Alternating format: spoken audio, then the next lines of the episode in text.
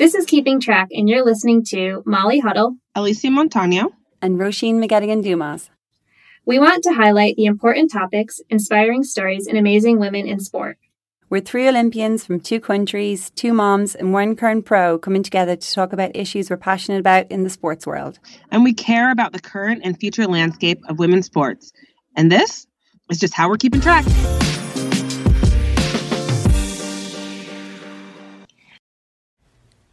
Everyone, welcome back to Keeping Track. We took a little breather in March um, but we are back in April. We even have a catch up with all three of us, which we've been way too overdue for. So, Roisin, Alysia, and I catch up on what's been going on the last few months in our spheres. And then we talk to legendary athlete Kim Smith. Um, you know Kim from her amazing feats in the NCAA at Providence College and afterwards for New Zealand, three time Olympian, and she holds almost every New Zealand record from the indoor mile to the outdoor marathon. She's a good friend of ours, and as I've mentioned recently many times, um, was a very important role model for me and many other athletes in our group. So we really wanted to hear some of the advice and experiences that she had to offer, and it was a long time coming to convince Kim, who does not like giving interviews, to come on the show. So we hope you enjoy that.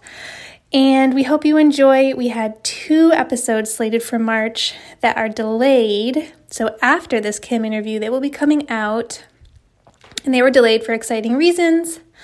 One of them being um, there is a sponsorship attached to the episode, and so we're very happy to be working that out. And the second episode, we are doing in conjunction with a research project, uh, similar to what we did about a year and a half and a, year and a half ago with Racing for Representation. So we look forward to those two episodes coming out sometime in the next one to two months. But for now, we loved our chat with Kim. We hope you enjoy it. And thanks for keeping track.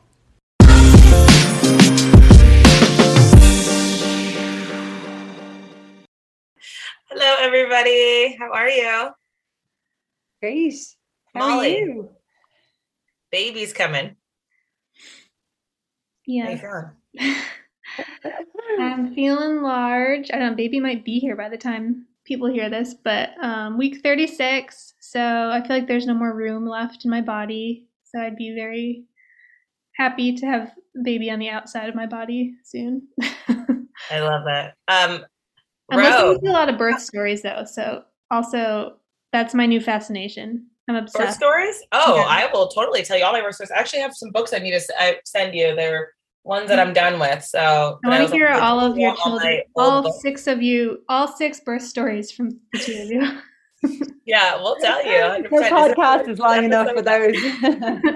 this is an episode where we're doing the birth stories. Oh, also, uh, Christy Turlington Burns' Arrival Stories is coming out with mm-hmm. uh, it's Christy Turlington Burns and Amy Schumer's um, and I have I wrote an essay within it.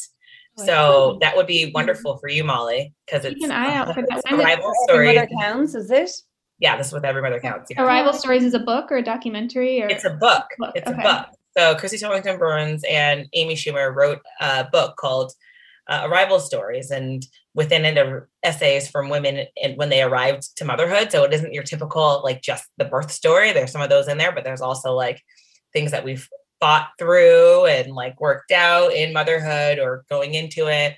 Um, the essay that I wrote was about, you know, my experience as a professional athlete and um so it's not you know, how she birthed it, like yeah, it's like all the things I was up against, you know, in it, you know, so that like so it's not my particular birth story. So, anyways, my point is to say that arrival stories would be right up your alley. It's going to be coming out when you're kind of just next week, I think, April something. So you'll either just have baby or just be with your feet up waiting for baby to arrive. So I'll have to order pre-order.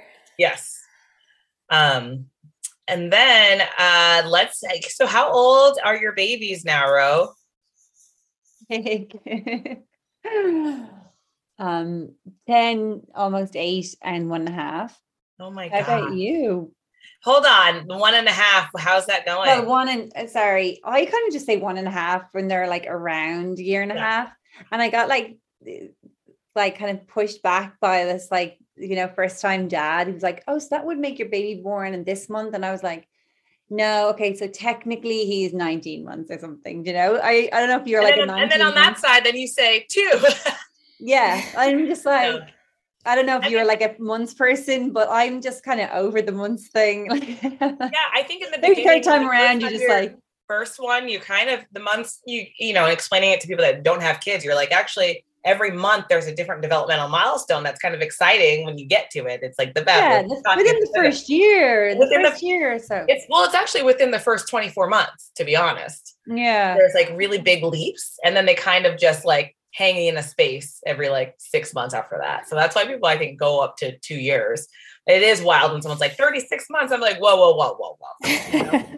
um 42 months. I made a joke. I sent out our Christmas card, and I think um, to my my parents and the, our family, whatever. And I was like, I'm 432 months.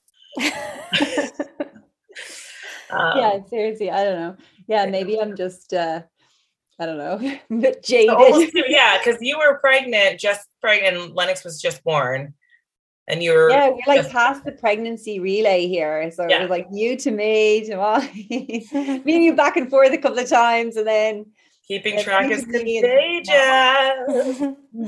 I Um, was wondering solo for the next while though I know. oh yeah, you're done. You, Molly, you're gonna be by yourself. Uh, the thumbs up though. More really. Don't pass me the baton. I don't. This is a bell- bell app. Me the baton. I'm gonna be like, yeah, yeah. yeah. Walking away. away from the baton Um, no, but things are really great. I have um my little list is two now, and I just spent a large chunk of time away from everybody out of the country. So I mean it's been quite an experience for me. I went to Africa for two weeks, a little bit more than two weeks. Um go? I went to Nairobi, Kenya first, uh, with Every Mother Counts. And then I went your first time in Kenya? my first time in Africa in general. Okay, Yeah. okay. So what was Yeah, it? Yeah, and what's it it was- like? Yeah, it was awesome. We got to go to the maternity ward there, um, Jacaranda, and just kind of see the progress that uh, Every Mother Counts work has been doing. Um, so everybody that's contributed has been able to create hospital spaces like that basically allows access and equitable care to um, women and girls in in in Kenya to give birth safely and respectfully. And then um, we went to Tanzania, where I ran the Mount Kilimanjaro marathon. But we were there also because there's a um, hospital that Every Mother Counts um, helped build and uh, donates funds to to keep it running, called Fame. And um, it's another space. It's beautiful space um, that again has changed kind of like how uh, women are able to safely, respectfully give birth um, in that area of the world. So it was just really awesome to kind of see all the work that they've been doing and what it means to be a part of it and to help with that. And um, Every Mother Counts and &Mother has partnered because our both of our organizations are like go hand in hand, you know? Yeah, so like yeah. for us it's like really important it's just again it's about equity right so it's really important for us to be able to support moms ability to have access to not only safe and equitable respectable care um, in their labor and in the postpartum period but also during their pregnancy and uh, allow them re- give give them resources and an opportunity to just kind of like do their best to prepare themselves for whatever their pregnancy could be because there's so many variances of it and it also helps save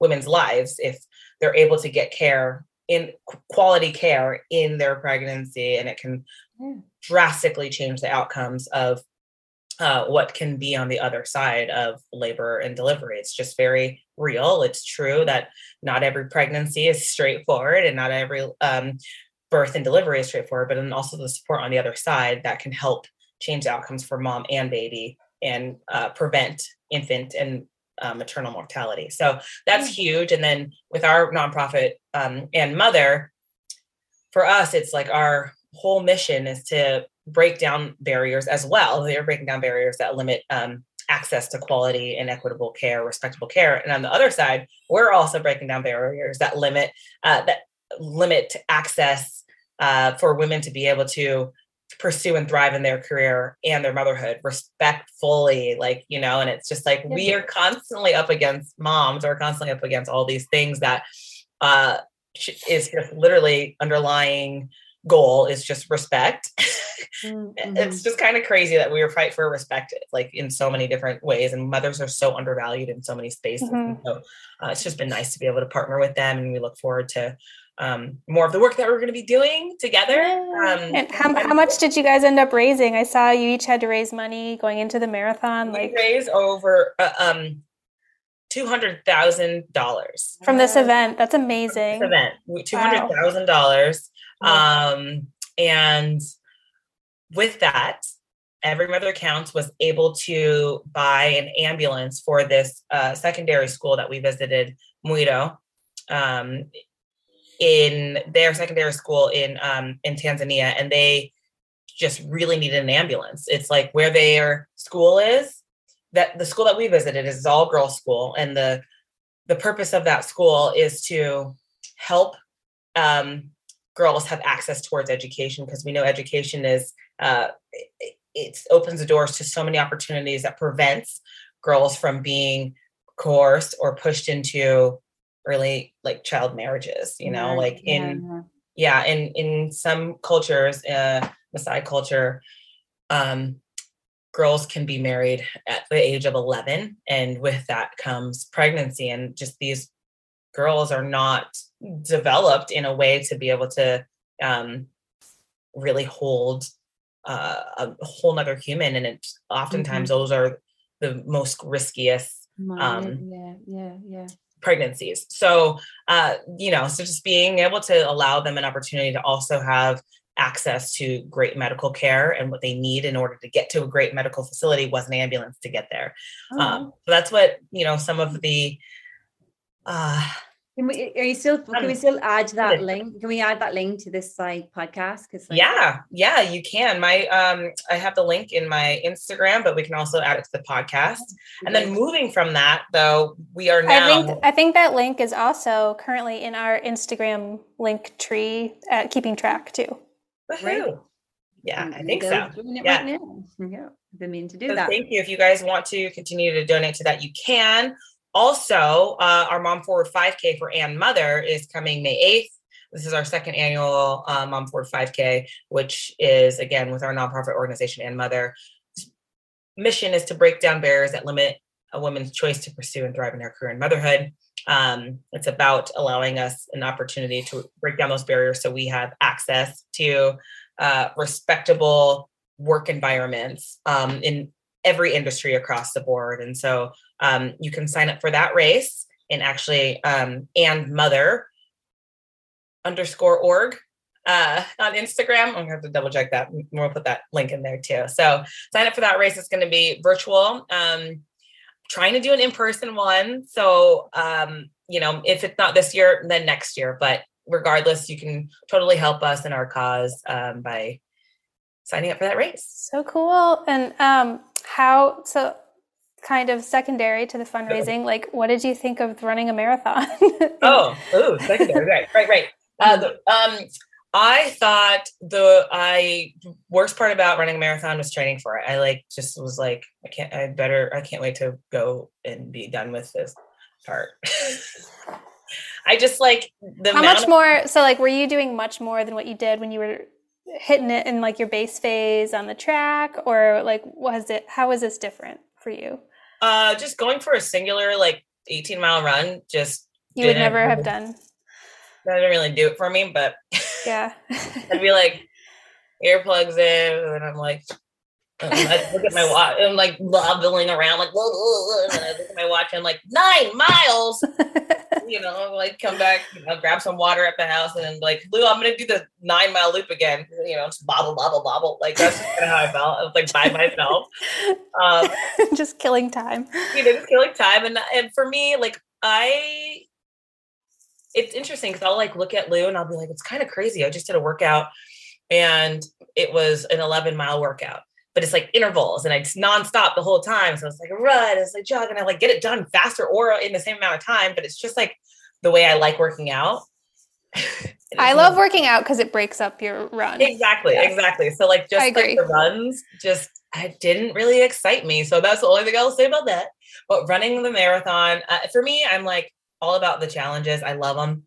It's so fun. So going to, you know, someone asked like, "Hey, you know, uh, Christy Turlington was running her 10th and as she says final marathon and I'm running my first marathon and it was just like our whole connection it just kind of was like that magic of it. I love things like that. Um and then going to be like, "Oh, you want to run a marathon?" Like, hmm, where is it going to be? It's like Mount Kilimanjaro. I'm like, "Oh yeah, sure. I'll go do that." so it's like there is so much little other parts that are feeding my run life right now and it's things Yeah. like that you know so getting to run with uh christy and um you know our friend emily and adrian it was four of us that run the marathon that were all there. And then um everyone else ran the half marathon which was a, a, an experience in itself in and of itself because they had to start the race and it was like eight miles uphill. We like ran half marathon and then went eight miles uphill. Oh no. um, just like seeing the mountain it's like at first you would just keep going. And you know at first i was like i want to run. I had a like a time goal. I was like i want to run a sub at least just sub four hours is fine for me. I was like do you guys think i like in training like i was like i think i got like a 330 one in there. Like adjust your goals because this is really hard and it's this and it's like this could be a yacht. I was like okay at least sub four hours then is what i said. And they're like I, i'm serious like you're gonna want to like look up and look around and you know you're climbing up a hill and there's different terrain and i'm so happy that i kind of like just deleted that Oh, thought yeah. process because it allowed me to enjoy the experience of running Yeah. uh, every mother counts and not just be so like deep oh, oh man that one was this you know Mhm. Yeah. Yeah, like if you want to do that, away, you can go throw the do watch that. away. yeah they're like Yeah. they're like go to chicago or like they're Exactly. telling me all these other races to kind of like maybe do to like whatever. And so that was great. I'm glad that we just totally ran it together and we were looking around and i got to enjoy like the you know just the Mhm. scenery and just like being within a city where everyone is like we're running through people's homes and it's like these beautiful homes. Like you know there were some adobe ones there was brick there was like cement house. It was just like all these different i felt like it was like architectural like it was art you know that's what it felt like i was running through like this beautiful african like art of homes um and then to roll up and like look at mount kilimanjaro and just be like this is such uh just i don't know the whole experience just felt really magical this What's the what's the climate like as you kind of get up higher? Was it colder? Like, does it? it was so hot it was Mm-hmm. so hot but everybody was worried that we weren't going to be able to see uh the mountain because of uh it overcast and so we were you know just nerding out and we were like we're going to do a clear air dance you know and then so we did and you're not saying that it worked but it did no clouds. But the downside to that is then now we were baking. So I was actually like pretty Mhm. hurt after the marathon. You know, once we got through it, I was really hot. I, I also I felt like I was feeling relatively good. And, and then we started climbing and I was like, I just need to like head down and kind of go. And it was Mhm. like less it was enjoy I wouldn't say it was not enjoyable, but it was just like I'm focused on just wanting to finish now yeah, Yeah. and advance it, quicker because now I'm getting really hot. And then we have to climb up these hills, and I have enough food still. So then I made a really big mistake um, eh, towards the end, and the, I think this is also why I like literally felt really sick. Because I was like, oh, I'm not like pushing myself to like the brink of death. Um, but I had like I did just I took a ge- I had like a gel, and then I had it, um, and that was like 250 calorie hit, and then I put like some some powder like 500 calories inside of my water just to have it ready and so all of a sudden i just consumed 750 calories and that just made turn my stomach and i'm like you idiot Oh. like i don't know why i think i was just trying to get rid of things in my hand because i just Yeah. was holding all this stuff and i was like oh i just don't want this anymore so i'm just gonna put that in there and i'm like oh wait that was just my water that had nothing in it now it's got 500 calories It's just like tons of sugar at once or Yeah. whatever. And so and that was like us going down the hill and finishing. And so when I finished, I was like hot and I wasn't dehydrated, but I was like, my stomach was like, oh, you Oh, put too much yeah, in. too yeah. and you're just running like an endurance event, right? I don't think anyone's ever like, oh, like you can never say that a marathon's not like a really hard challenge on its own. Oh yeah, you're right. It, I did push myself that way, but I mean like it's not like I was racing like to No, yeah, black but, out. Yeah, but So you guys, you were you didn't climb Mount Kilimanjaro, but it was still altitude. You're at the base right? of it. Yeah. Yeah, We're- it's still yeah. a little high. Yeah, and we did. We got. I mean, I, I had it on my. I don't know where it is right now because I didn't put my stats. But the elevation gain. I mean, we gained. That, You know. make, that makes it hard right there.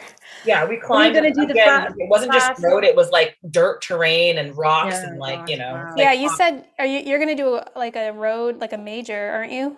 Coming yeah, up. when are you gonna do that? Is that a plan? Is that a secret plan? Is that a TBD plan?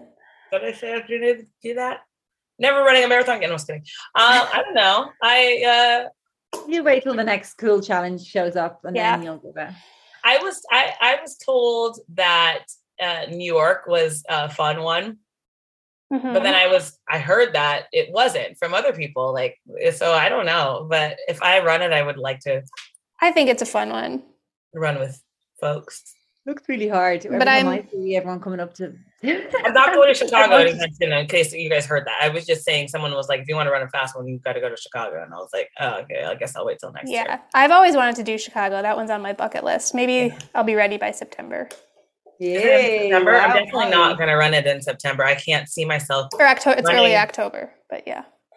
That would be cool. That'd be fast turnaround. Uh, April May June July August September hey We'll see.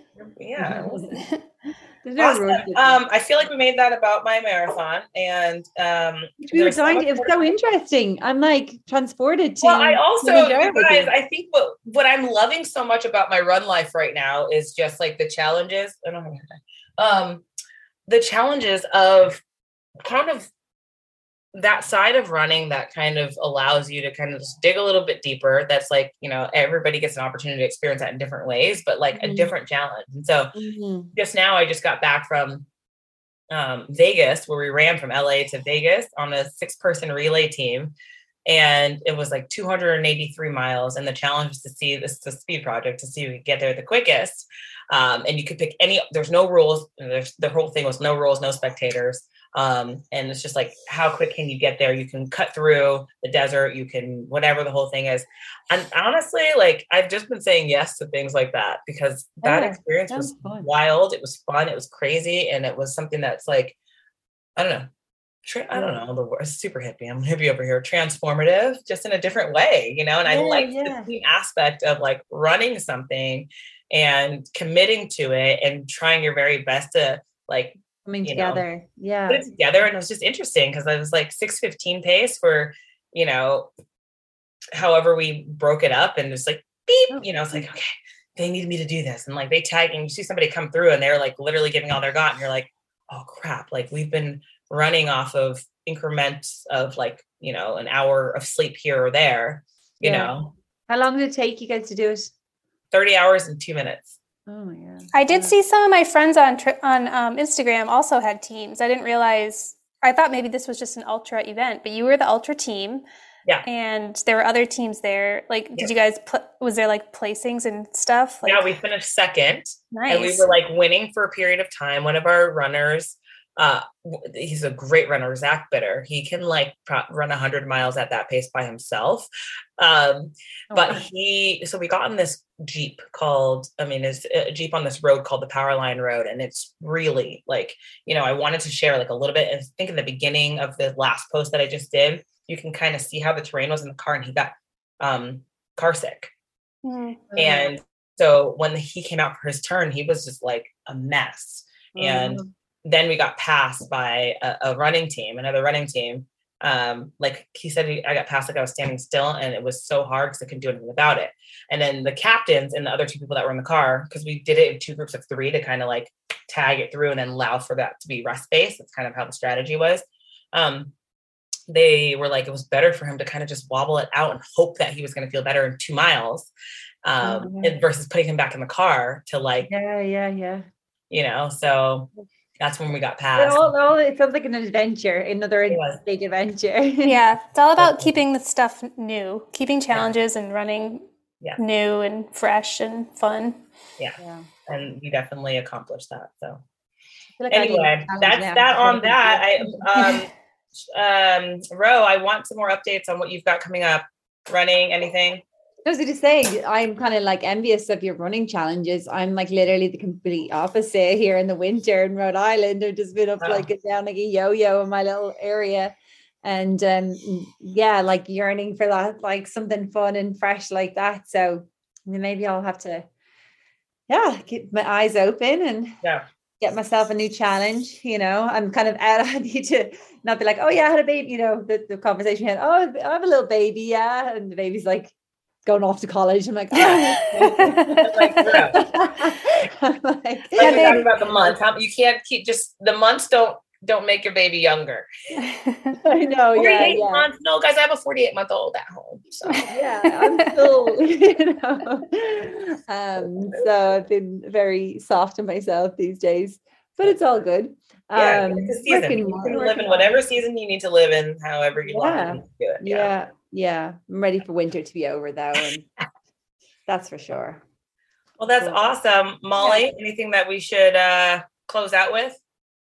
Um, yeah, we just, it was good to get us all three together. I don't think we've had a catch up between us for a couple months. So it was great to see all you ladies at once. And still, we're still pushing how she did it book. So you guys can check out our, the new thing, I guess, with that is Sarah and I are adding um, material that was edited out of the book. Um, underneath our sprinkling sprinkling tears as they cut it out of the book we are putting it back into our website howshediditbook.com so if you guys want some exclusive interviews and expert advice in more depth than what was in the book head over there because we're doing that about once a week for the next few weeks Brilliant. Yeah, no, it's been amazing to see the book release and see it on your Instagram and everyone sharing it. How's the response been? Um, you know, like we're wait like lots of support of people buying the book and talking about the book, and now we want the feedback from reading the book. So that always takes a few weeks. So we're bracing for that. We hope we hope it's a good resource though. You know, our audience, the book's for everyone, but of course you have to pick an audience when you're talking, uh, giving a speech, writing a book, whatever. And ours Yeah. is, you know, that high performance minded young female athlete, like the high school, college age athlete. So Yeah. Yeah, I'm sure they're gobbling it up. yeah, yeah, we hope so. Yeah. Yeah, it's brilliant. They're brilliant. Um, brilliant. It was nice catching up with you guys and everyone. Thank you so much for always tuning in and supporting us on keeping track. Thanks, everyone. Thanks.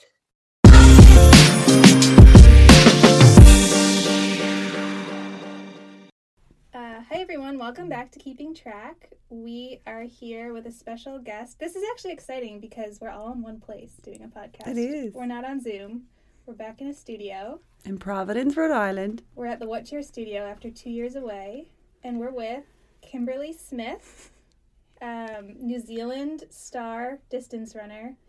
Uh, you you all remember Kim from her four NCAA titles, her three Olympic teams for New Zealand. Kim's getting red. Um, and she has all the New Zealand records still from the indoor mile to the outdoor marathon. Yeah, and just to give a good bit of context, she got four titles in one one season, One and a half. one and a half seasons. Thanks, Kim. Yes. And Kim ran 1439 5K PB indoors pre super shoes. So that's Solo effort at the Armory. that's one of the legendary performances. There's more than that one, but Yes. And for a while, you had the land, or like, what's it? Not the land record, but soils. The the soil. soil, the soil record of the half marathon in the US, right? Yes, very prestigious. What was that? no. Um, Is that your PB? it's my p- yeah. So one oh seven, I think. Is um, something. 107 low. I- Lo- yeah, I can't remember. And that's um when did you graduate from PC? Two- Two thousand and five. 2005. Yeah. Okay. Excellent. Welcome, Kim Smith. I know she's a good friend of ours, so Yeah. this feels a bit funny, but Yeah. It only have to take us two years to get her to come in. Yeah, we had to twist her arm, and she finally came and did our podcast.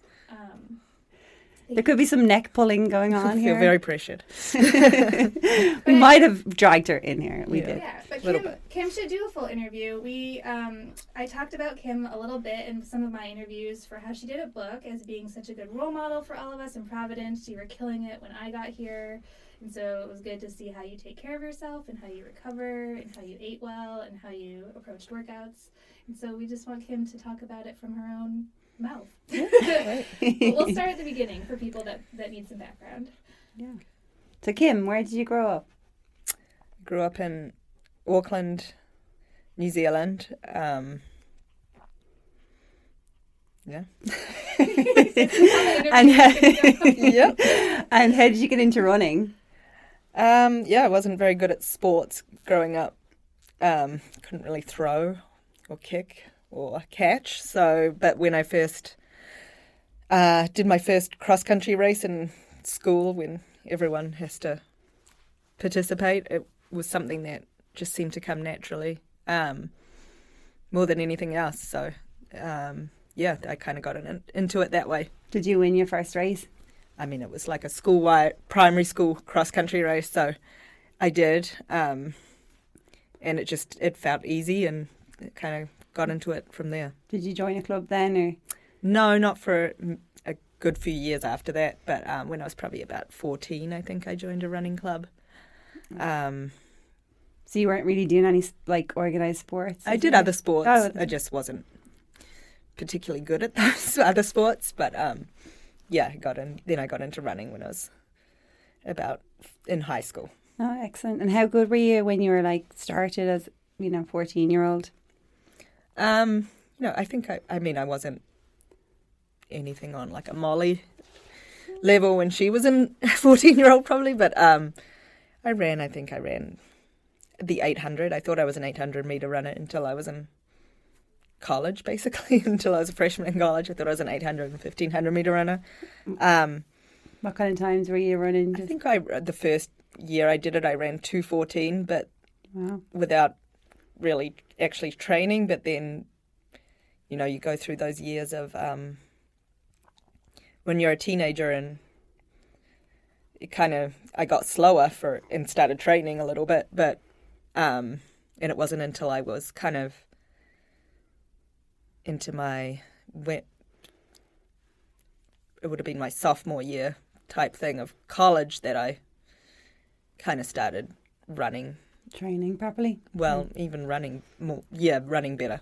Oh wow. So you didn't you weren't really doing a lot of mileage as a teenager or doing like too no. serious? I was probably probably ran 20 to 30 miles a week i would say. Okay. But yeah that's good. Um who are like who were your influences and coaches back home before you came to the US? Um I started training with someone from my running club for a while and then when I was in my second to last year of high school I switched high schools and um and started getting coached by my high school co- uh, my high school coach. He had coached Hamish, who yeah. came to PC, and that's how I ended up there. Um, a couple of years later after that, but um, yeah, how did you end up coming to like? Did you know you wanted to come for a scholarship, or was it? Yeah, I guess I, um, I wanted. I never dreamed of like going to the Olympics or being a professional runner. That was just not where I was. Um, in I don't know, um, as a runner in that at that age, but I did decide I wanted to go to the US to college, and um, a friend of mine was at McNeese State University, and they started recruiting me. So they were the only college that recruited me. So I said yes and went. Um, it was. And that's in Louisiana. Louisiana. It was. Um, yeah, I mean, I was had just turned 18. I think I was a little out of my depth. I went, I didn't even know people ran twice a day. So I did learn a lot, but I decided to go home afterwards, uh, after a year. Mm-hmm. It just wasn't a great fit. I didn't um, love Louisiana. I didn't love Louisiana. Um, yeah. It was very different than, obviously, New Zealand and um, like homesick or just the uh, yeah a little bit of that and then culture shock. The, yeah, it was a little culture shock. It was mm. steamy. Yeah. but what um, was the team like there as well? Was it the team culture that was was it just yeah, the American mean, was, culture or the team culture? It was actually a lot of um, there was Irish girls, English girls. There's another New Zealand girl, but a couple of New Zealand girls. But um, yeah, it was just I just never really focused on running, so that was um, just I don't know. I just wasn't ready for that. I don't think. And but then when I went home, I got really into running again. I got I started training harder. I think it taught me a lot about running. I didn't mm-hmm. realize, you know, mm-hmm. I started running more than you know, 20 or 30 miles a week. I started running quite a lot and I improved a lot. And every time, you know, it was motivating to improve in that yeah. way. So yeah, sure. it kind of made me want to run more mm-hmm. and my times dropped. From what to what, you say? Well, I was, you know, when I was over there, I was running like two 2800s. Mm-hmm. So I was just in at, in Louisiana, but I dropped my 1500 time a bit that year to about maybe, I don't know, 430, some low maybe, mm-hmm. maybe even slower than that. But um, I ran my first 3K. I think maybe that was my yeah, one of my last track races over there, I ran a, I think I ran 10, close to 10 minutes, not, not under 10 minutes, but I thought that was yeah. really good. Yeah, yeah. and uh, I decided then that I, that, that I was going to do longer distances. Mm. So that kind of kicked off that. I started training more. Um, I started training with a friend of mine back when I went home and doing longer workouts, and it just suited me a lot. And yeah, my time, I got my time, my 5K down to 1620, and then I started getting people recruiting me again um, to go back to the US. Um, I went, I qualified for the world cross, our world cross country team, which was huge for me at the time. It was, uh, I never thought I would be doing that, and I met Hamish Thorpe, who ran at PC, and he introduced me to Ray. Ray was recruiting another girl on the team, Fiona, and I asked him if he would give me a scholarship instead. he gave us both one in the end. Um, she was an All American too. Um, but yeah, that's kind of how that yeah. ended up. Excellent. Were you on the junior world cross team at that point, or was it? no, it was a senior. I would. I. You just made a senior. Just turned Wow. maybe 20 or 19. So you were like running as a middle distance runner in the first in McNeese. I didn't realize yeah. that. Yeah, I was coached by the 800 meter coach. Yeah. Um, That's cool. And then you asked Ray for a scholarship. yeah. yeah. How was how was PC different? Like, what was your first year like? I know we didn't see you for a while, but we heard about over at Notre Dame. We heard about the workouts. they would like trickle yeah. over to us, but we you hadn't raced yet. yeah, because you had to do the sit out. I had to sit out yeah. a year. Um, due to being a double transfer student because I had transferred to um, university in New Zealand. Um, but yeah, that was probably a good thing. I, I just trained. Um, I remember going my first semester to PC and running with Ro a lot. It kind of was a shock to the system. I'd never, I don't think I'd ever done a tempo run before. Um, and I never really worked out hard. I used to run a lot, but not I don't think I was working out particularly hard. So having people to run with, like Ro, was huge, and um, Mary, and um, yeah, so that kind of elevated my performance a lot, and yeah, my times started going down. It was a much easier transition. I liked the the team a lot. Um, my the friends I made on the team, obviously, still friends with some of them now, and uh, just about yeah. but uh, yeah, it was it was yeah. Just I liked I loved it from the start. Yeah, I remember Kim meeting Kim in the office in Ray's office, and you were so quiet. She was so quiet. Uh, anyone knows Kim She can be quiet, and then she can be not quiet. and she was so quiet. I thought, oh, okay, I don't know how to talk to this girl. She's so quiet, but she was like chowing into like a birthday cake or something, and we are all like, who is this girl? You know, and um, someone else's birthday cake. no, I think it was mine or something. and then we went out in Boston, and like it was just, I was like, oh, okay, this girl is fun. I don't know. And then yeah, it was like, oh, this girl is hardcore. I love it. Um, and then yeah, it's just some woman because you, you I remember you jumped into all the training and then you even had an injury, but then you were like took your rest. You didn't even do it. You didn't you have an injury after a few weeks? I, yeah, it was my first real ever injury. I got a stress fracture. Yeah, and you just like stopped for six weeks. You just did nothing, didn't you? And just enjoyed being in college. Yes. And then came back after that and started like running like unattached races. Yeah. Boom, like crazy times, like professional level times, and we were just like, oh snap! and then the next term you came back, you actually had eligibility. I think I was yeah. I was done, but like yeah. that was the start of your like unbelievable NCAA career, just like record after record after title after title. Did you win the NCAA's that year? No, I my first semester racing for PC was cross country. So Shalane won, and I got second. Um, and then the next track season, I won the. Did you win indoor? Indoor three k and five k. Yeah. Okay. And records. What were the times you ran in college again? You rewrote the books, but like there were NCAA records, weren't they? Yeah, um, yeah, the five k and the three k indoors yeah. and the 5k outdoors, I think. Actually, sorry to go back to that one. I remember when you got back from New Zealand that Christmas, or one of the Christmases, you there was no food available or something. You had like all these like chicken wings or something from the cafeteria because there was a Christmas break, and um, the next day, the next day you went over to the Brown Invite and like just like soloed like nine flat or something in the three k, and we were all just like, what?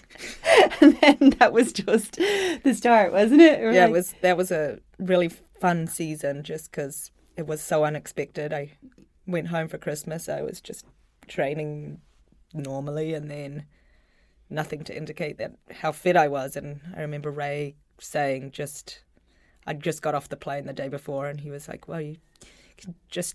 do the brown invite for like numbers we need the numbers. So he was like, just go out and run the Big East qualifying time or something. I read to run nine thirty or something, and then I like crossed the line. I was like, oh, how did I? Did I really just do that? Did I miss a lap? But I think that's still their like facility record. Right, yeah, yeah. Was it was it nine flat or something around that? I think it was like nine or something. Yeah, but it was, like shocked me. and then yeah. then the next week I went to BU, I think, and ran. I, I I think I was a second off um, Sonia O'Sullivan's 5K rec- indoor record at that time. And I was, yeah, it was just a fun season. It was shocking all around. And I think everyone was shocked. you always come back from New Zealand really fit, though. Like your whole career, I feel like you go home, train, and then, so like, would you do you have like really good roots or hard routes back at home or like no just, just i think like, it's just the weather being nice and you know, getting that sunshine and yeah, it's like when we go somewhere warm. yeah, it just, was just like yeah. having a training camp for a month off, yeah. off school. And, and then did you love indoors as well, though? I did love indoors mm. too. It was like you didn't have to worry about wind, and yeah, I didn't. I don't know. People talk about like the BU track being fast, but I actually think it's the same as any other indoor track. I just think they're all fast. But yeah, that's just because I like indoor tracks. Yeah. But. Yeah. And some crazy times, like you're not, you didn't do any miles or like 800s with your Providence College except one. yeah. did one mile indoors. What did you run? Um, I think it was 430. I think it was 420. No, no, it was 430. As a pro, I remember you ran 424. Yeah, that was Oh, that different. was a pro. Yeah. Oh, okay. I thought for some reason I thought that was uh, when you were Providence. You no, no. Yeah. Okay. So maybe I, I remember we were in Florida training, and you came back down, and you were like, "I'm so sore. like, my legs are so sore." yeah, Yeah. We were like, well, that's why. Yeah. So some of your indoor records, just to, like so, you had like a four twenty four, um, fourteen thirty nine. hmm Just unreal. This is pre super shoes like era. Um, and what about the three k? Eight thirty for indoors. Yeah. I don't know what it would be indoors. Or I don't think it was But like pretty like under like eight forties, anyways. Was it Yeah, eight thirties, eight forties? thirty something maybe. I don't So know. From two twenty guys, freshman to yeah, four twenty four is you know first year pro or whatever it was. Yeah, Yeah. that's I think my eight hundred PR is in that mile now. So the mile that I ran. so I think it was like I think I went through in two two eleven or something, and that's my still my PR. And then professionally, you got even better and better like every year, which I think is the career people want to have. So, like, um, what did you do differently, or did you not do anything differently? Which I think some people need to hear that. yeah, I think just being consistent. I stayed my I, I stayed with my coach the entire from when I was twenty years old to you know when I retired. I had the same coach. Um, we worked very well together. We have a lot of the same, you know, um, philosophies and training. I really believed in him. He he is very obviously even keeled and not wanting to try different strange things, and I think that worked for me. Um, just having someone so similar to me in how I do things that um, it worked really well. Yeah, nothing, not changing much, keeping things the same, um, and just improving every year that way by being consistent, not getting injured for the most part. Um, yeah. And can I just say there, like, you know, for people who are listening, that Kim was amazing at, you know, we'd be like, oh, I read this thing about so and so does this crazy exercise. And Kim, like, I don't care. I'm just going to do my miles. I'm like, oh, I have to eat this thing. No, I don't care. Yeah, and like- then, oh, I need to do this recovery. No, you know. that which is unusual like when you're a young athlete and you're just like i want to be good i'm gonna read all these one percenter like crazy Yeah. tricks like oh i need to have beet juice oh i need to like start throwing med balls for an hour a day and kim's just like get your run in recover like Yeah, so it was to- exactly. it was like important to see that like Yeah. see it working Yeah, and we we were always like, how did you not like fall into the, or like you could observe that kind of crazy in other people, but like how did you not like fall victim to that? Like, oh, the next bright shiny mm-hmm. object that somebody has to try, and you know, what was it about, you know, from your perspective when you see people do that, kind of get lost with those little shiny things or those one percenters, like Molly was saying. yeah because you focused on like the 90% Yeah, the yeah. some people just for whatever reason they get bored with it or some i don't know what happens yeah. What do you think, Kim?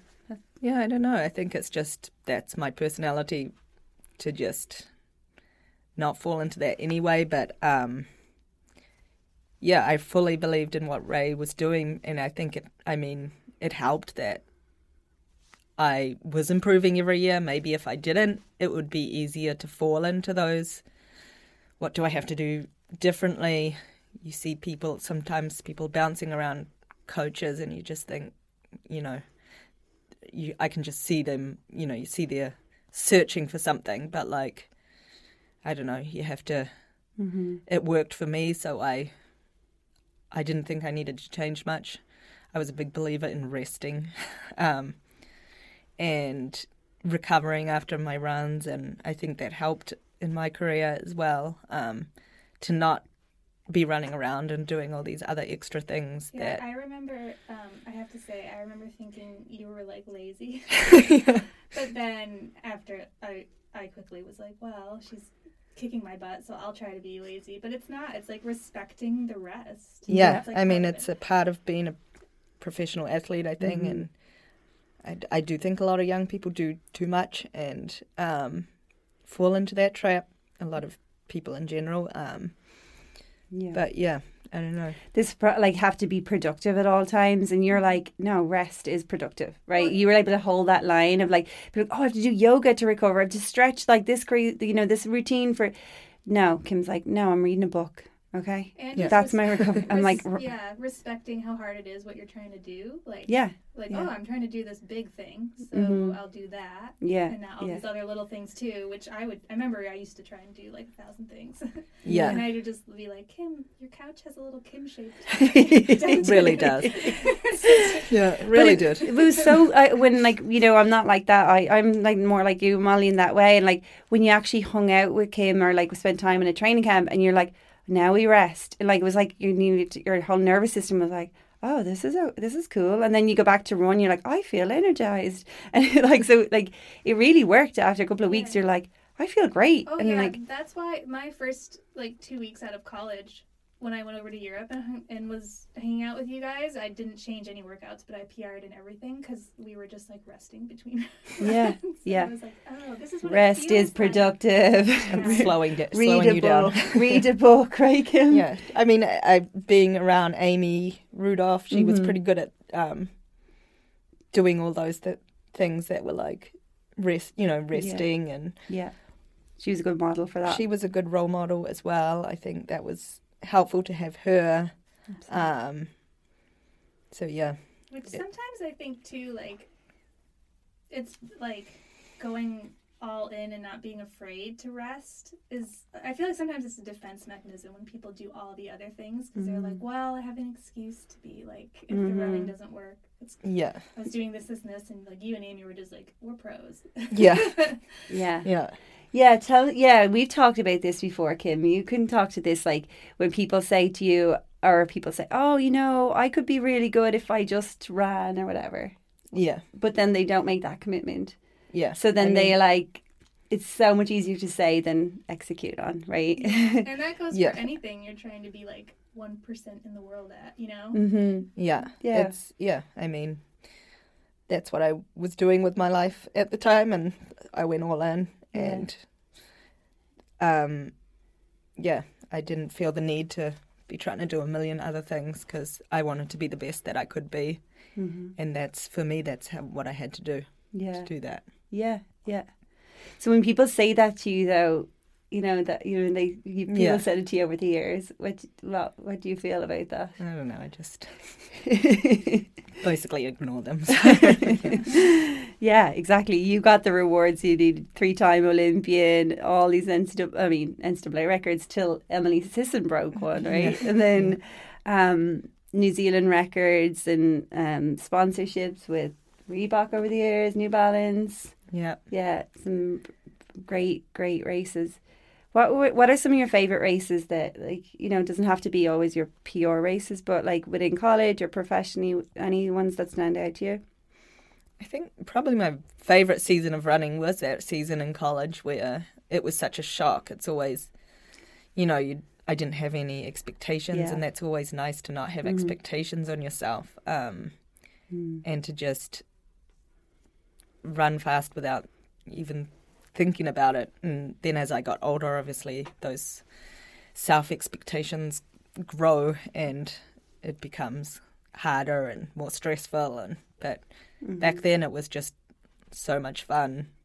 We'd go out and run fast, then go out at night and have fun. And it was like, yeah, those were just fun days of, yeah, where you didn't have to think about so much. And Yeah, yeah, yeah. The expectations become like a big stressor for people, and it's like you know people discover these PRs and they've run no expectations, but then all of a sudden. You, you, now that you're on the other side of that PR, it's hard not to have those expectations, really. yeah, it's Yeah. like, yeah, you just put so much pressure on yourself. No one else is putting the pressure on you, but, you know, Mm-hmm.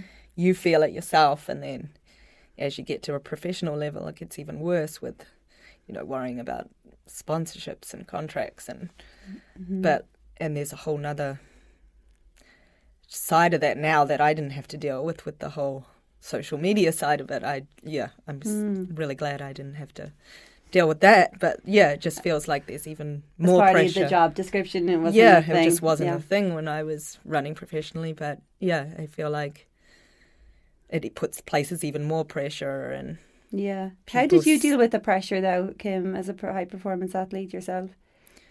Yeah, I mean, sometimes I I didn't. I remember, I do remember going to my first um, professional race maybe in Europe my first year, and I'd run fourteen fifty indoors on my own, and thought, oh, this is going to be great. And then I went to Rome, and I remember I had a bad race. I was like, you know, I was so, so used to from being in college, being in the front of races, and then all of a sudden I'm not, and that was kind of a scary thing, and I had to learn from that race. I remember crying on the phone to Ray and and then just him being like, you just have to go out and run race again and get used to it. And Mm-hmm. that's what I did. And, and the next race went a lot better because I kind of tried to put less pressure on. So that season was like a big learning experience of, yeah, I'm not going to win anymore. That, that that's over, and just compete.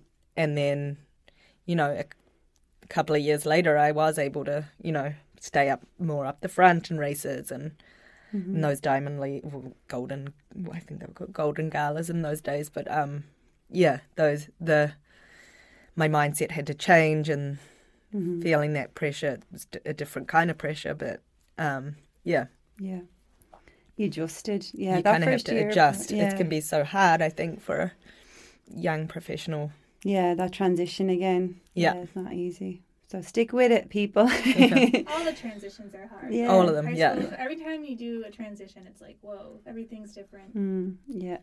I'm not the best anymore yeah and it's you just have to get used to it And yet you finished. What were some of your top performances in the global stage? You were. No, t- Osaka was I an think Os- interesting one, wasn't it? well, it was fifth at time, fifth at the time, but now have been upgraded to fourth in that race, and then the Olympic. The, Mm-hmm. In two thousand and eight, I don't even know exactly where I placed now. Um, Yeah, just The- the retroactive The 10K. upgrades. upgrades are like so confusing and Yeah. difficult to Mhm. wrap your head around. Just because you're just like, Yeah. it'd just be nice to know where you actually finish in a race. Um, Well, when you were Yeah. competing, a lot of the Russian athletes were doing yeah. just now they're not really in the distance. Well, they're not really allowed at the meet in most Mhm. events. But hmm quite It's kinda just City knowing- Marathon, yeah. like it was in the roads, it was on the track. You had quite a few upgrades. right you just kind of knew you knew at the time that Yeah. It it wasn't right but Yeah. you i mean you can't say anything you don't know Mm. for sure but you pretty much suspect that Yeah. that was happening um so it, it's great that they did get caught in the end but Mm. Also hmm. disappointing that they couldn't have just got caught at the time but Yeah. that's just and there's still people out there, of course. of course yeah Yeah. yeah, And It just changes the dynamic of the races as well, doesn't it? Like, Yeah, you who know, knows someone's what will have cheating and like Yeah. how the race plays out. So even these retroactive Oh, or yeah. yeah upgrades just But I mm. feel like you never like that. Sometimes that can cause people to like overtrain and overreach, and like you never kind of took that bait of like, oh, I need to beat them some way. But Mhm. I, I obviously would never do drugs, so like, yeah i mean you just have to kind of like, how did that? What did you think? Like, how did you? you just kind of have to do it for yourself and Mhm. no not no one else and yeah. be the best you can, you can be you can't control what anyone else is doing you can only control what you're doing and be the best Yeah. person that you can runner that you can be so Just personal goals. Yeah. than- Yeah. uh, that's what i yeah. You didn't feel took the, it as the metal pressure and all that stuff. i mean you do but also you just you know you can't overdo things either and Yeah. that will just backfire in the end so Hundred percent, yeah, and that that kind of being proud of your own effort, and I think Ray is a great um, coach for that as well. Like I remember being at World Championships and stuff where you'd be like fifth or sixth or something, and Ray like that's amazing, and like we're Yeah. like so happy and celebrating it, um, knowing that potentially there's a couple of athletes ahead of you that were like, um, Yeah. most likely. I think having a training group that was very, I don't know, we were a close knit group that supported each other and, you know, be were happy for each other and tried to build each other up rather than, um, you know, and and having a coach that was like that. It was yeah. a unique experience, I think, and I was very lu- lucky to have you, you guys and have Ray and everyone else that we trained with that Yeah. kind of supported each other so much and Yeah. we were at, we were all good friends and got on so well that um, it was just a fun time. It was a rare setup. I realized when I talked to other athletes or like Mhm. people looking for groups or people who haven't had good experiences in groups. I'm like, whoa, like Yeah, what we had. Like, of course, no setup is perfect, but like, I was like, we had yeah, a good person coaching us who knew what he was doing. yeah, We had some of the best athletes in the world in one city, which I feel like we didn't get much attention because international pre-internet Right. days. But I'm like, this was like a pretty yeah. good it was place to thrive as a distance Yeah. runner, and I feel like that it was you know Rhode, Rhode Island. People just kind of overlooked it a little bit, but Yeah, yeah, yeah. in writing the book, I was like, wow, we had a lot of important like things checked off for doing well. yeah, Yeah, it wasn't, and also we didn't fall like we didn't fall into a trap of like win at all costs mentality that's Right. in the No. culture, that's in other groups, and like I think Ray was so even keeled and could see he had such perspective, like his mm-hmm. brother winning an Olympic medal, and Right.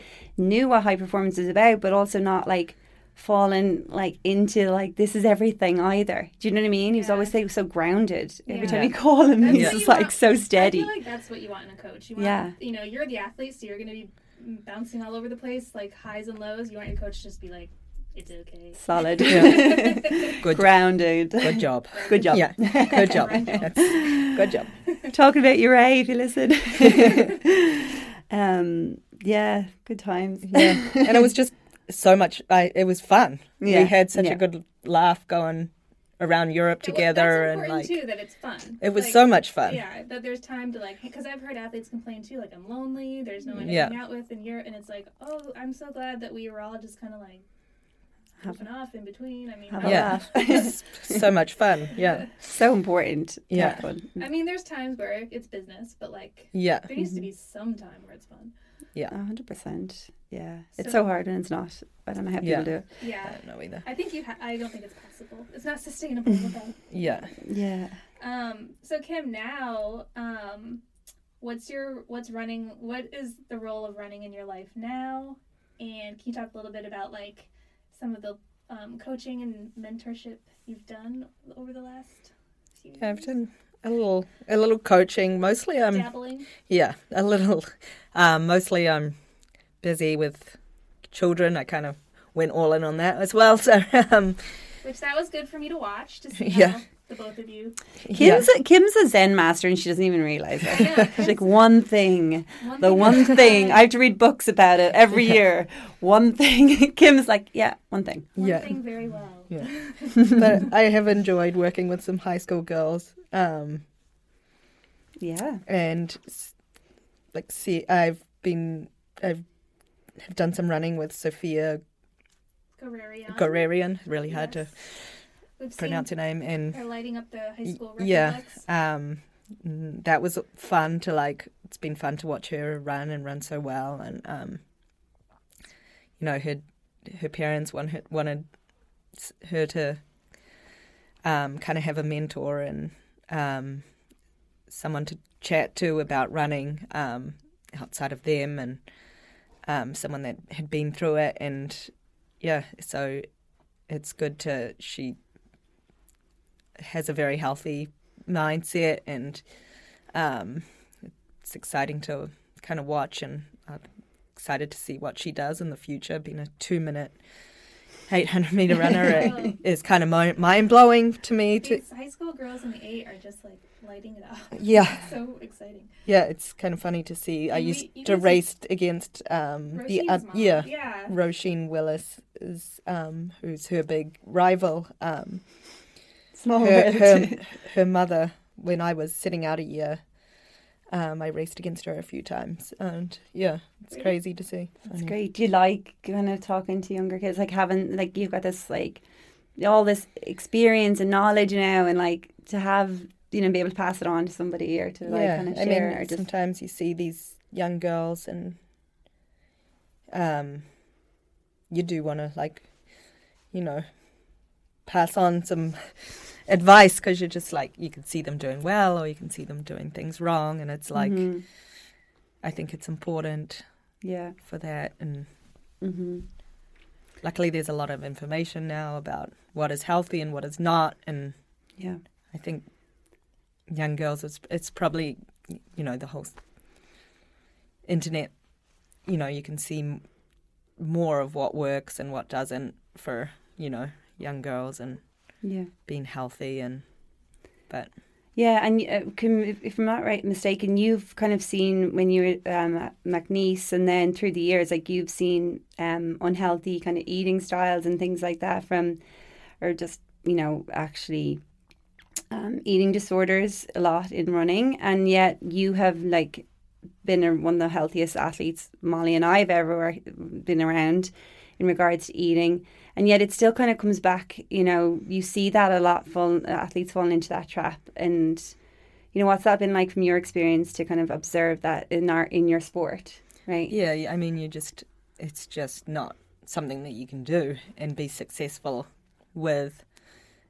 Um, I think you it stops people at a either a high school or college level, and they, you just can't do that and make it to a professional level. You have to be have your period. You have to eat well. You have to have all those things, and um, or the, those people just get injured and sick and all that. So um, it's just unsustainable. Yeah. And yeah, you kind of see some people and you want to shake them and be like, you know, you need to be healthier, but you, it's, yeah, Mm-hmm. short term gains for, I think people are surprised when they're around you to see how, or at least like when I first came to Providence, I was like, oh wow, Kim will just, you know, eat a rack of ribs or eat, she eats a lot of protein. Like she eats like A lot- mountain in- of dinner. In my head, it was like uh, she eats like a man, but like Yes. you ate like a professional athlete, and I just I hadn't seen that done correctly before. So like,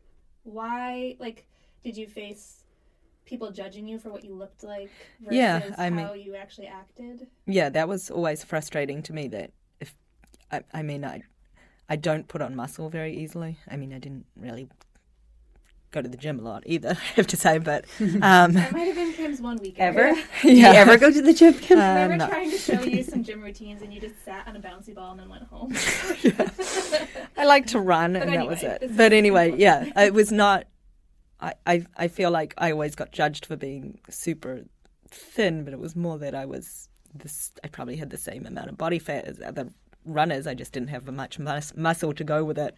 Um, but yeah, I always I never missed my period other than when I was pregnant. So in my entire life, so um, there hasn't been a month that I had without other than being pregnant. So And that's a huge indicator of like your body adapting well to training for Energy anyone who's like yeah, curious why you mentioned in that. Yeah, it's a good indicator that like you're within your energy stores and like the Yeah. re- red. You're not I think suffering it's not from that reduced- necessarily what you look like, but how much you're actually eating. Mhm. Which I remember having conversations over the years with even other professional runners and them saying they didn't get their period and being like, well. I, and uh, me saying I think that I I mean I I do and I think that's really important um, Yeah. for a woman runner it's the number one thing I would ask a high school girl if if they are healthy then then that means they um Yeah. have their period and I think good um, marker of that. yeah, it's a great marker and um but yeah I I know other the another runner I feel like is in the same kind of boat that you see is A Ailish is that how you say Yeah, her name? yeah. I've I've seen on her say bef- I've heard her say before that people judge her for being thin Mm. but she's she eat, she's healthy. It's just she. I, I I think we had a similar body type, but her legs are a lot longer. but, um, yeah, I saw her as like a twelve or thirteen year old, and I was like, I have never seen legs like that. They were yeah. up, to my up to my head, and I was like There's full grown. extreme body types in Oh, yeah. sport, you know. Yes, can there have is. That, but we're, there's there's all different kinds of body types that can be good. You guys Yes, just happen to obviously, yeah, but you just definitely get judged for that, which I found always found unfair because I. I, I and no matter what you say, people won't believe you. But you just did like I actually, I actually eat quite a lot. Yeah, and, Yeah. and improving every year and having longevity and few injuries for like Yes. over a decade. I think you can't have an eating No. disorder and have that happen. So I think it's almost proof that you were yeah, very Yeah. healthy. Um, and people don't really like maybe don't aren't aware that like you know it's kind of body shaming when people judge you for that as well like Yeah. it, and it, you- we've spoken about this but like you said that started nearly when you were probably kid. when I was 11. When I was in middle school, people, you yeah know, what was your first experience I remember Like, a yeah. teacher asking my brother, a twin brother, if I ate ate in front of his class and being like devastated Mm. or like yeah you know so upsetting for you uh, yeah like as a it's a- teenager especially you know you just you're already you don't want to look like a embarrassed. Yeah. scrawny child which I've always kind of looked like but it was just the way that I, my older brother is the is the same way he Yeah. like goes to the gym a lot so he doesn't have look as much like that but he's still got skinnier legs than me like when I was running so it's just Yeah. like a, yeah you know yeah just a genetic thing that Yeah, and people are maybe couldn't help. sensitive to that. Like, you know, we're kind of in a culture now where like we don't want to body shame people for their body sizes, but like it's it still seems like I don't know, people couldn't say that about you and they'd like just throw that around like a comment off like it's off, okay to offhanded it. comment. Yeah. like it's okay if you're too thin to say something, but just Yeah. the other wouldn't really. It's all Yeah. It's still Yeah. hurtful, right? yeah yeah It's still hurtful especially because you are so healthy. So it's kind of yeah like it's just you're frustrating actually yeah quite a good role model for that. and Yeah. it's frustrating if someone assumes that you're not. and you're put in like this kind of you're judged or you're like put Yeah. in this kind of box that you don't actually belong in at all. right Um, and so people need to be careful about that, you know. Mm-hmm.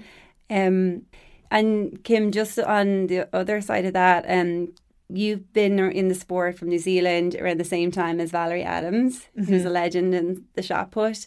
Um, and you guys have been friends since you were kids, right? Or, Yeah, I've she was in my running my athletic clubs, and when I remember her coming as a fourteen year old, she had like thrown a shot put at like a school meet. We were both from South Auckland, um, and somebody told her to come and join our club, and she just kind of like threw the shot put and threw it really far, and like she was six feet tall. Or what? It more than that. At fourteen, nobody believed she was fourteen. Um, she was this little quiet little mouse of a child. She was a couple of years, two maybe two years younger than me. So, um, and then now she's definitely not a quiet little mouse of a child. but like, so funny to see the change in her. Yeah, and mm-hmm. suddenly her size is her like superpower. Oh, yeah. So you I remember being on a plane with her, coming back from some meet race. This was when we were older, and she was like a world champion. I think it was maybe world indoors, and she just won. and somebody, some man on the plane, just staring at her, and her just looking at him and going, "What the fuck are you looking at?"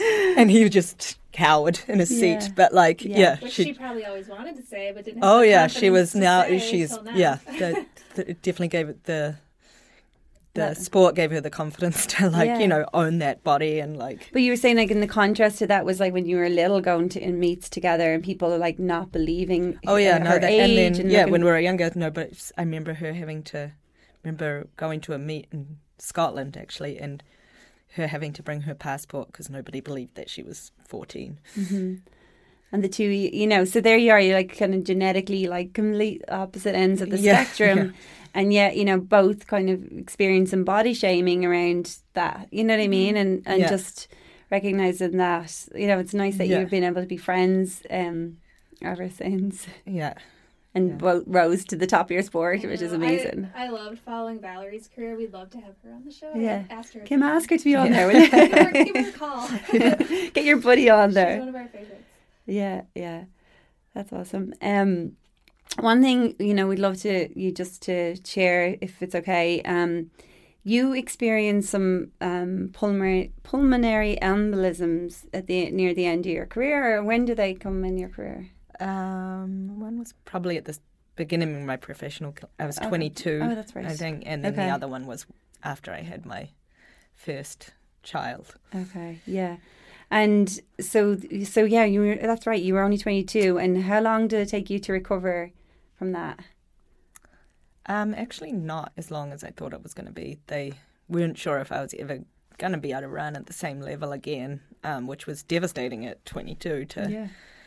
Just starting your career. Yeah, I was just I'd just signed a contract with Reebok. I had um, gone home and to do a race, and I'd um, partially torn my Achilles. I think I was getting trying to get ready for the Commonwealth Games in Melbourne in 2006, maybe, and it might have been 23 or I don't remember, but um, yeah, and then I So the tear like actually caused. I don't know. I, they don't really know. I was on a birth control pill that was actually taken off the market every, it, in the US, but not in New Zealand at the time for causing, Mm. um, for having blood clotting. Um, side effects. yeah, it was like a th- third generation pill or something that they took off. Yeah, I don't know what it was, but they think that that was what the cause was. But I didn't actually fail any of the markers that they knew with the genetic um, genetic tests. So in the end, after a couple of years, they took me off the medication because they were like, "Oh, you should be fine." But something got kind of like lost with it happened in New Zealand, and then I got then I was having a baby here, and they didn't realize the extent of the pulmonary embolism that I had in New Zealand. It was many um, clots on both sides of my lungs, so I kind of didn't. I don't think How I, many do you know? No, they were just everywhere. And like, Wow. how can you tell people how you knew you had it in case I they- just- Um, yeah, it was. They said it's kind of strange because I didn't have it anyway. I didn't have like a DVT in my legs or anything, so it just was in my lungs, and they would just. I just stopped being able to breathe properly. So then like while you're running or like in daily life even was it? I wasn't running at the time because of my oh, right. tear, but yeah, I just couldn't even walk basically without um, having major shortness of breath. So I Which you as an athlete must have been like, what is wrong? I just kind of ignored it for a long time because I'm Which pretty you good about doing that.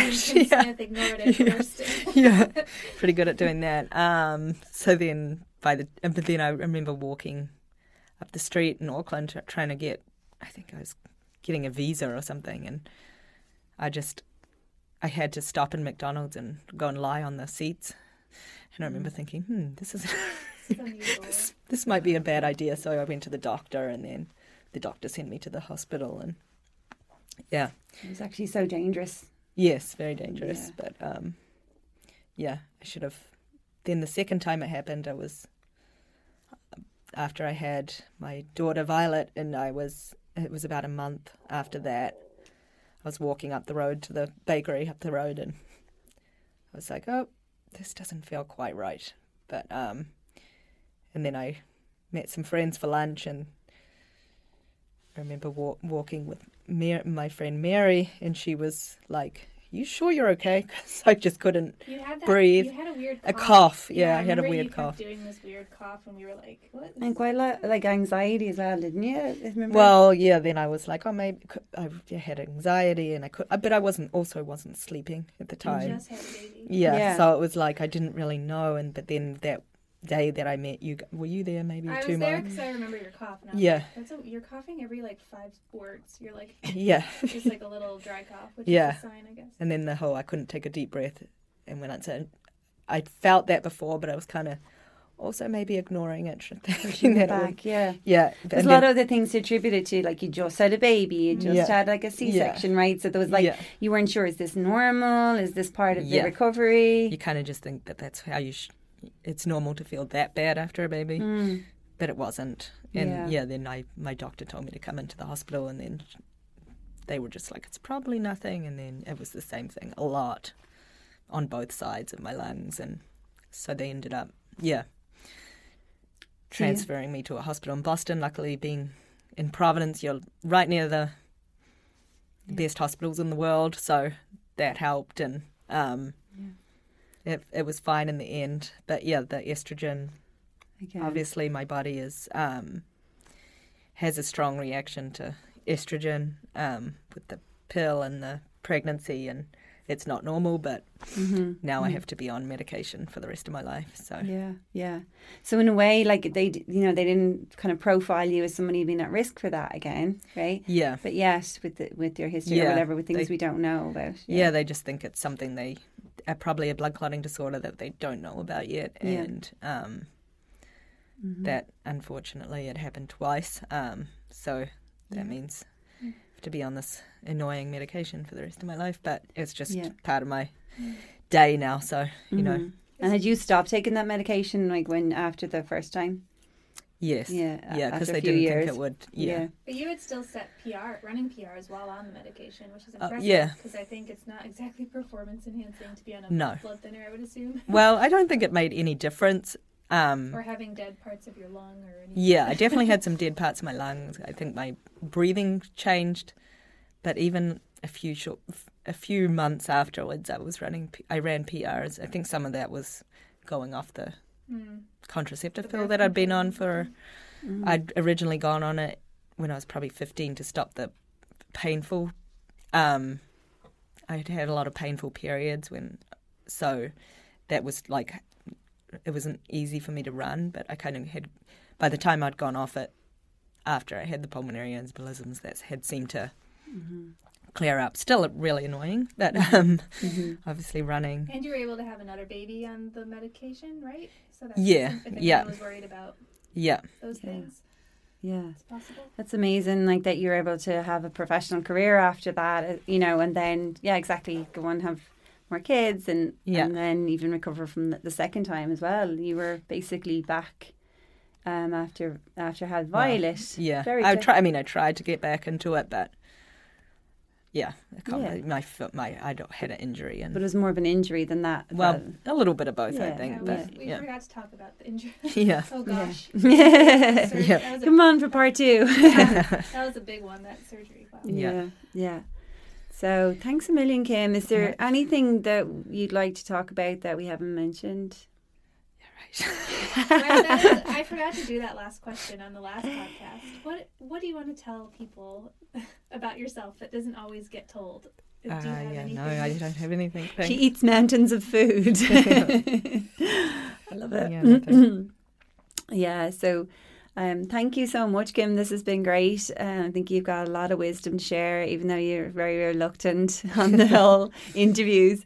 Yeah. Um, but thank you so much, and thank you for being a great teammate. Yeah. Yeah. Thanks, Kim. Yeah. We won't ever ask Zen to do Master. Kim. Thank goodness. Home. Okay. nice one. Keep track, keep track, keep track,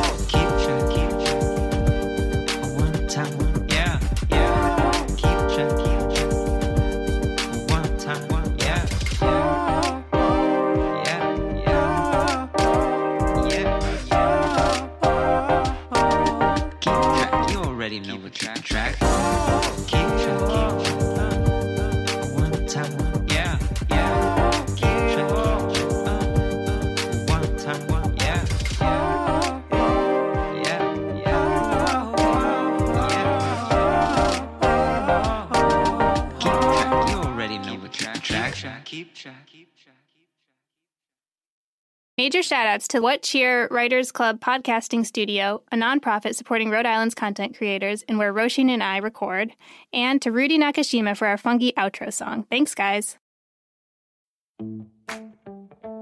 Running should be simple. Just put on your shoes and go. And yet, when you try to learn about how to get better at it, especially as you age, you're confronted with conflicting advice, complicated workouts, and confusing nutrition trends that just won't work for you. On The Planted Runner, I'll share exactly how to run faster, longer, and feel great doing it at any age because you don't have time to waste. I'm Coach Claire Bartholic, and I went from not running at all in my late 30s to finishing a marathon in 258 at age 42, all on a plant based diet. I've helped hundreds of runners achieve new personal records well into their 60s and even 70s with science backed training, plant based nutrition, and proven mental strength techniques. Each episode of The Planted Runner is like a private coaching session on the run where you'll learn from me and the guests I interview. You'll get actionable lessons to help you become a better runner every week and reach goals you never thought possible. Whether you're training for your first 5K or your 50th marathon, take along the Planted Runner on your next run. Let me show you how your best running is still ahead of you.